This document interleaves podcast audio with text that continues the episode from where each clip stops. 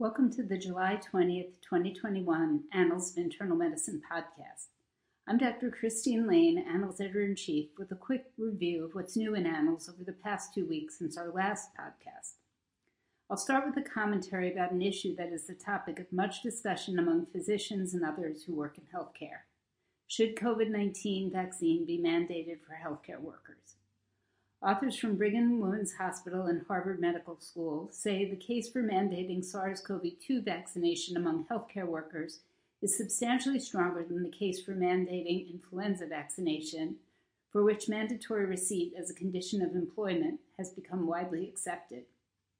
Organizations that are contemplating mandating SARS CoV 2 vaccines may be reluctant to move forward while the vaccines remain under emergency use authorization. Some are concerned about legal challenges. They also must overcome various reasons for vaccine hesitancy among employees who have not yet been vaccinated.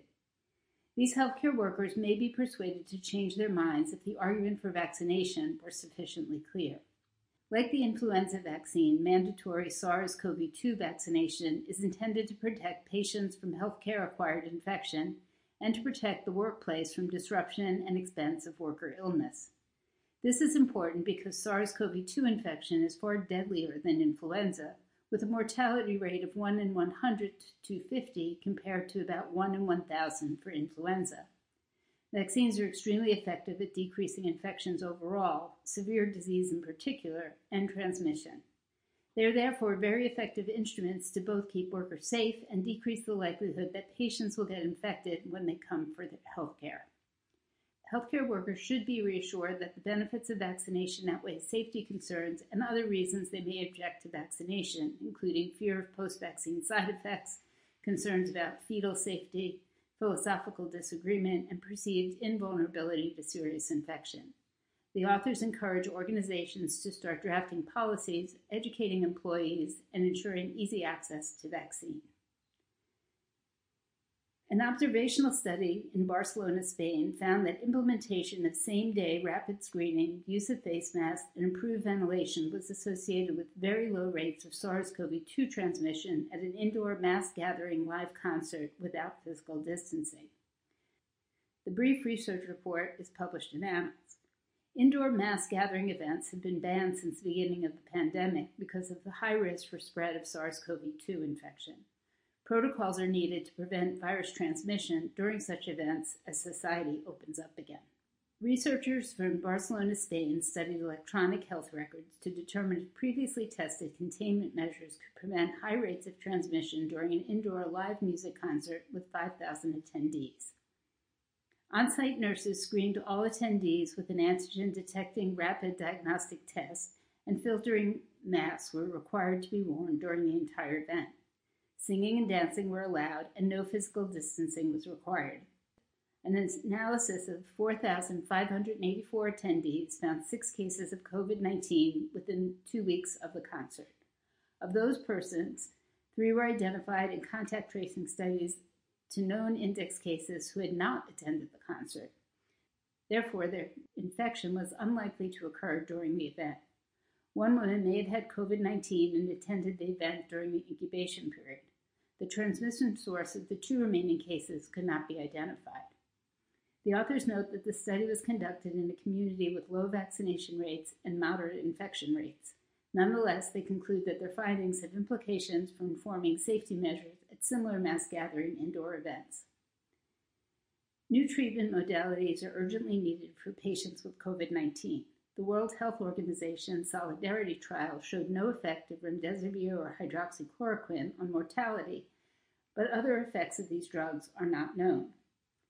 Next is the report of a randomized trial that evaluated the effects of remdesivir and hydroxychloroquine on all cause in hospital mortality, the degree of respiratory failure and inflammation, and viral clearance in the oropharynx. The trial, known as NOR Solidarity, is an independent add on randomized controlled trial to the WHO Solidarity trial that included biobanking and three months of clinical follow up. It was conducted in Norway and enrolled adults hospitalized with confirmed SARS CoV 2 infection.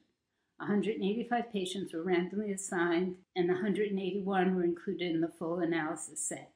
Patients received remdesivir n equals 42, hydroxychloroquine n equals 52, or standard care n equals 87. No significant differences were seen between treatment groups and mortality during hospitalization. There was a marked decrease in SARS CoV 2 load in the oropharynx during the first week overall, with similar decreases in 10 day viral loads among the remdesivir, hydroxychloroquine, and usual care groups. Remdesivir and hydroxychloroquine did not affect the degree of respiratory failure or inflammatory variables in plasma or serum. The lack of antiviral effect was not associated with symptom duration, level of viral load, degree of inflammation, or presence of antibodies against SARS CoV 2 at hospital admission.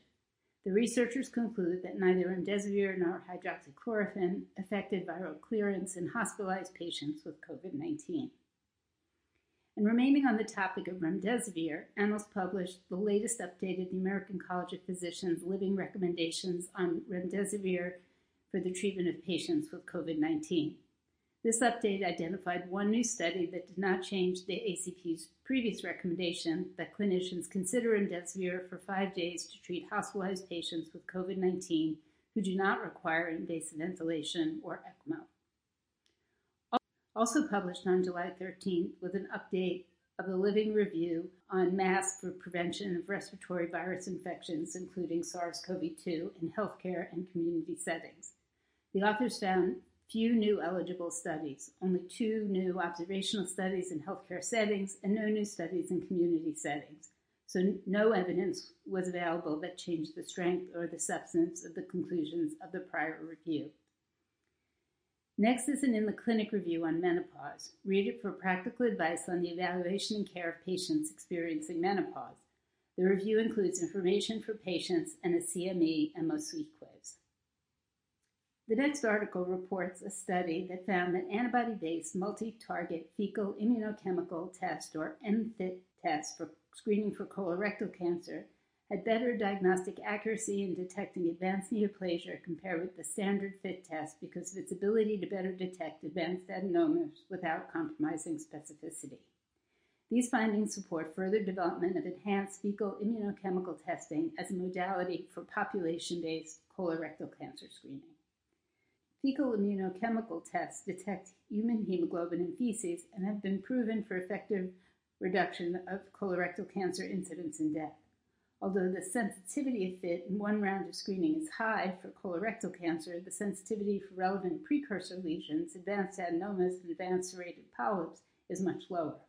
This underlines the clinical need for non invasive screening tests that has higher sensitivity for precursor lesions without increasing false positive test results.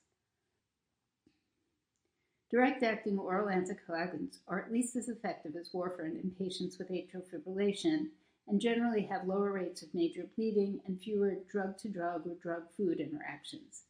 This may be particularly important to older adults with frailty who are at high risk for falls and drug related adverse events. Still, the role of differing levels of frailty in the choice of oral anticoagulants for older adults with atrial fibrillation is unclear. Researchers from Brigham and Women's Hospital, Hebrew Senior Life, and Harvard Medical School studied claims from Medicare beneficiaries with atrial fibrillation who initiated use of dabigatran, rivaroxaban, apixaban, or warfarin to compare outcomes by frailty levels. The data showed that only apixaban was consistently associated with lower rates of the composite endpoint of death, ischemic stroke, and major bleeding than warfarin across all frailty levels. According to the authors, these findings provide evidence to guide the choice of a DOAC versus warfarin for older adults with atrial fibrillation. As controversy continues to swirl around COVID 19 vaccination, Annals reports a large case control study of participants in the Veterans Administration healthcare system that found that currently used SARS CoV 2 vaccines are more than 95% effective in preventing confirmed infection in this real world population. Researchers from the VA Pittsburgh healthcare system studied health records for patients who had SARS CoV 2 testing between December 2020 and March 2021 to evaluate the short term effectiveness of vaccines in preventing SARS CoV 2 infection. For each person who tested positive, a propensity score and demographic health characteristic matched control participant who tested negative was identified. Data on vaccine administration date and the type of vaccine used were also retrieved. The researchers found that 18% of the 54,360 matched pairs of veterans who were vaccinated tested positive for SARS CoV 2, and 32.8% tested negative. The overall vaccine effectiveness was 97.1%, seven or more days after the second dose. Effectiveness was 96.2% for the Pfizer vaccine and 98.2% for the Moderna vaccine. Effectiveness was similar in blacks and whites, men and women, and those with and without higher levels of comorbidity. Next is a study that looks at whether sickle cell disease elevates the risk of poor outcomes in COVID 19. Researchers from the University of Oxford studied a national patient level database of linked electronic health records to evaluate the risk for COVID 19 related hospitalization and death in children and adults with sickle cell disorders.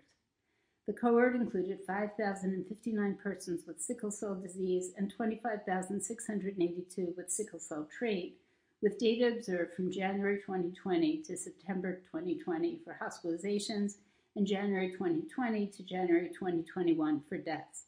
The researchers found that children with sickle cell disorders had five COVID 19 related hospitalizations and no deaths. Adults with sickle cell disease had 40 hospitalizations and 10 deaths. Persons with sickle cell trait had 98 hospitalizations and 50 deaths. The authors note that several aspects of sickle cell phenotypes overlap with the pathophysiology of severe COVID 19 warranting future study. Given that sickle cell disease affects approximately 15,000 persons in the UK, 100,000 persons in the United States, and 8 million to 12 million persons globally, the authors suggest that these findings have important implications for informing vaccination strategy and policy decisions.